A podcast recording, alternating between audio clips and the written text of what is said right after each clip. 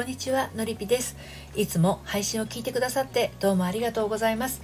今日のテーマはこのままだと離婚になる結婚とは？はいということについてお話をしていきたいと思います。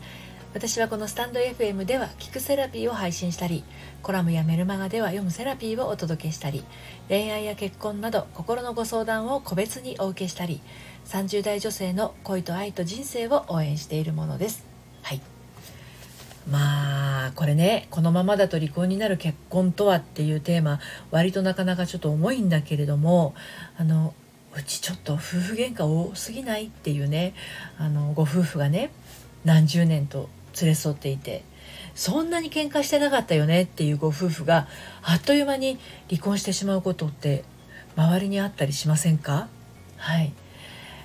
今日はね仲が良いってどういうこと？わからなくなってきちゃったっていうそんなあなたへのメッセージになります。はい、でまあね夫婦喧嘩をね大切なコミュニケーションとして連日開催しているご夫婦っていうのもねあるんですよ。うん、旗から見ればどう見てもこれ別れた方がお互い幸せなんじゃないの？って思えるような状態だったとしてもね、うん、とことん言い合ってお互いの本音を知るっていうやり方がたまたまヒートアップしているだけっていうことなんです。まあ、うちもしょっちゅうではないけどそういうことあります。はい、逆にね言い合いなんてほとんどしないっていうご夫婦がある日突然離婚になる場合お互いの腹の中が表に出ることなく別れてしまうっていうこともありますよね。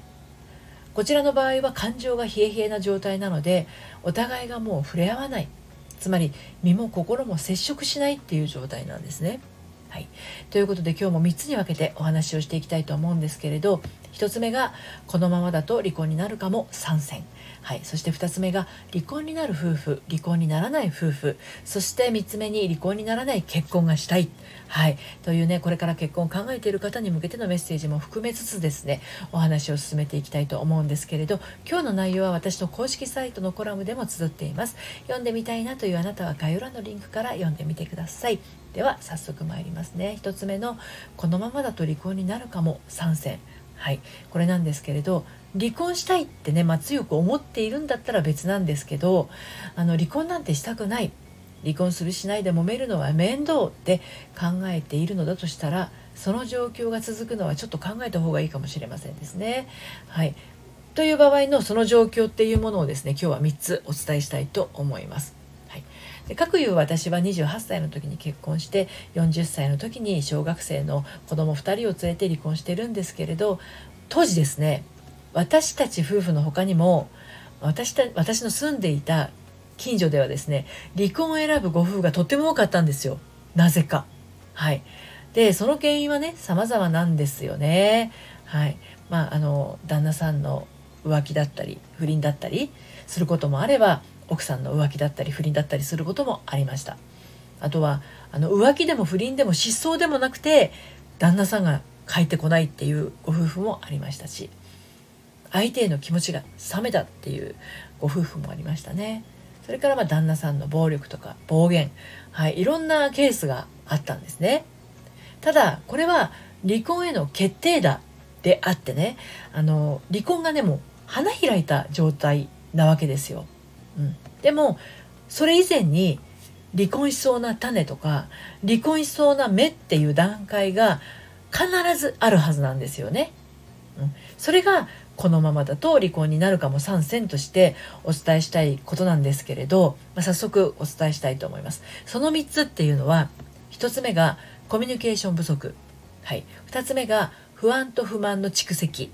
そして3つ目が一方の頑張りすぎです。これが挙げられますね。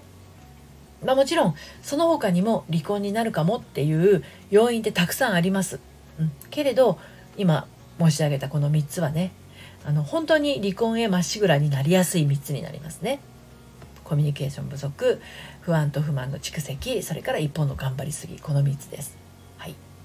で2つ目の離婚になる夫婦離婚にならない夫婦についてお話し進めていきますが先ほど挙げたこの3つ1つ目がコミュニケーション不足2つ目が不安と不満の蓄積そして3つ目が一方の頑張りすぎなんですけどこれはねあの離婚になる夫婦離婚にならない夫婦の境目でもあるんです。はい、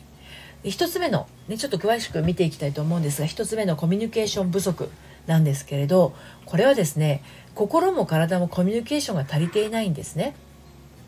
話すのが面倒っていう場合はですね言わなくてもわかるでしょうとか言う前に分かってよっていう思いが手前にあるんですね。なのでどうしても横柄になってしまったりとか存在なものの言い方になりやすいんです。これはね言われた方の言われた側の自尊心はどんどん傷つけられてしまいます。その結果言われた側が浮気や不倫にあの走ってしまうことにつながることもあるでしょうし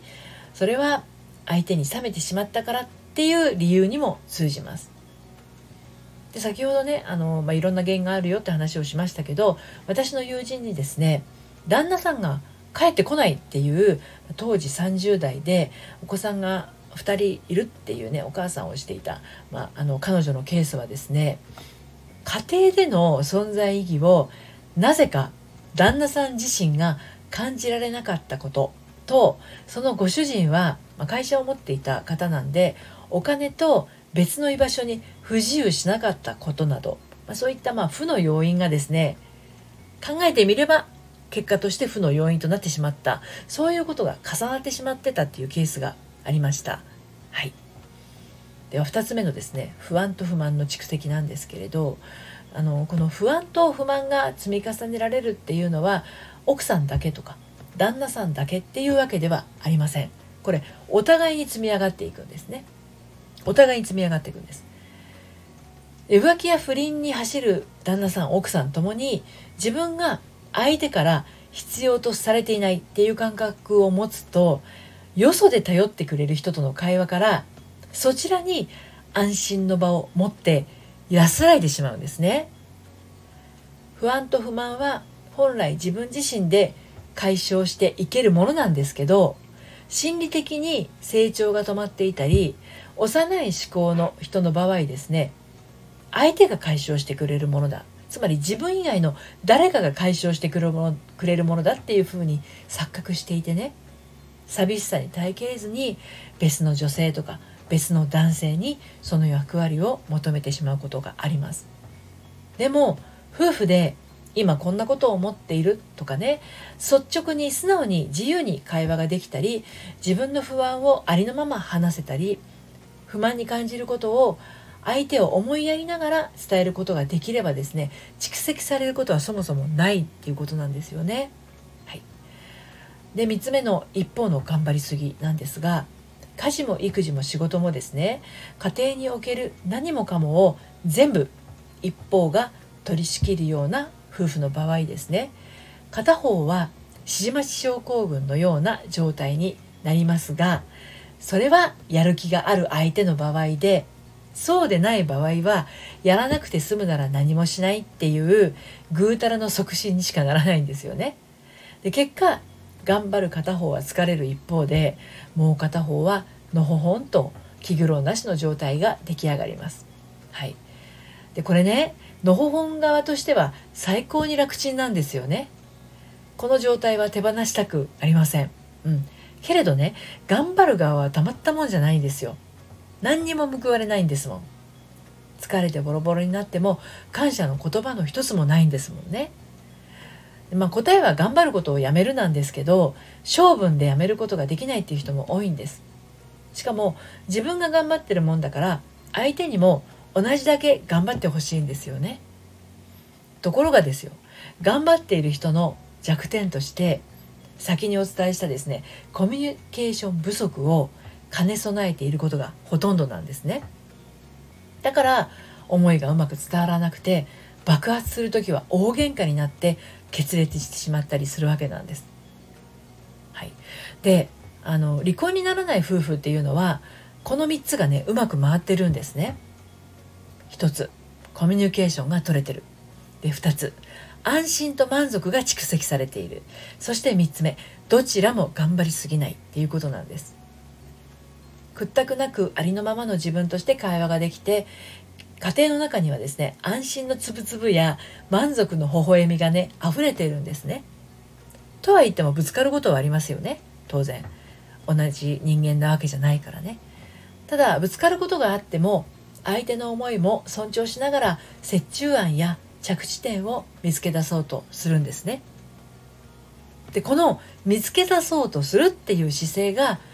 仮に見つけられなくても大切なんです。しかもどちらが一方だけがあの頑張るということがありません。どちらもぐうたらかどちらもほどほどに自分の持ち場をやるっていう程度なんですね。家庭の中でまで頑張りすぎたり気を張っていたら疲れてしまうということをお互いが認識していれば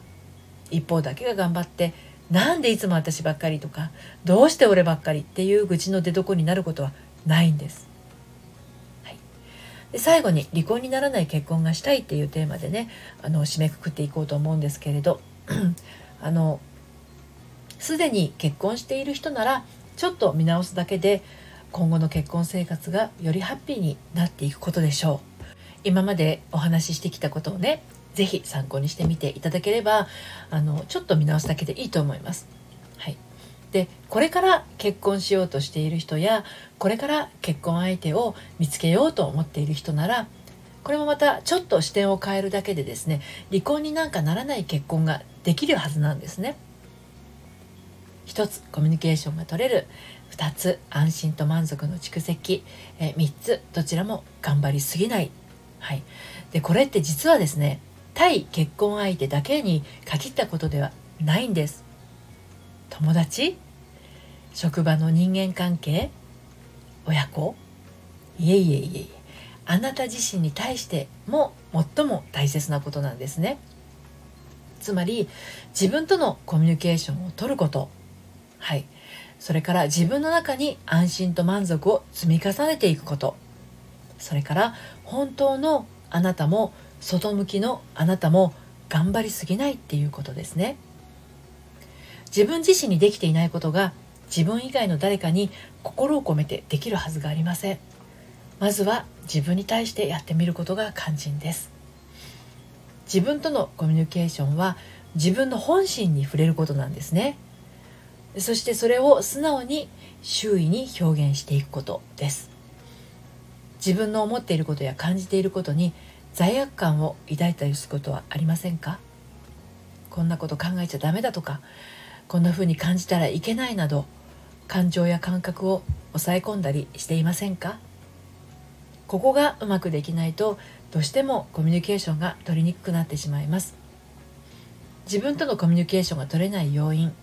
それにはこういったものが挙げられます。例えば自分の考えることは大したことはない。自由に感じたり考えたりしてはいけない。言いたいことを言ってはいけない。私が選んだり決めたりするとうまくいかない、ね、こういうのってあのちっちゃい頃に取り入れてしまった今となってはもういらない思い込みによることが多いんですね。えー、初めてのご相談でねあのお話をお伺いすると見えてくるさまざまな思い込みの数々があるんですけれど私のやってる個別相談ののりび塾のねのりび塾生はねあの今は自分らしさ全開で生きているとしてもですね皆さん最初はあのどうしてこんな思い込みを持ってしまったんだろうっていうものに縛られて苦しんでいました。ある30代ののりび塾生が言ってました。のりぴと一緒に軌道修正するっていう道を選んでから思い込みの呪縛がほどけていきました。今は人生ってこんなに自由で楽しいものなんだって心からそう思えるようになりました。次はあなたの番でしょうかね。今日はこのままだと離婚になる結婚とはというテーマでお話をしてきました。離婚って結婚する前には露呈していなかったことが表に出てきてそれがお互いに見逃せないことである場合に起きやすいと思うんですね。だから結婚前も結婚後も夫婦ともども素の自分が出せることが必要不可欠なんです。これはもちろん結婚後に取り組んでも遅くはありません。素の自分ありのままの自分で生きていきたいっていうあなたはご相談ください。ご相談はこの配信の概要欄からお受けしています。そして毎週金曜日にはですねあのメールマガジン発行しているんですけれどこちらは恋愛や結婚のお話だけではなくてあなたが心のびやかに生きていくための秘密もお届けしています。バックナンバーが読めないメルマガなので気になったら登録してみてください。こちらもこの配信の概要欄からご登録いただけます。今日も最後までお聴きくださってありがとうございました。それではまた。さようなら。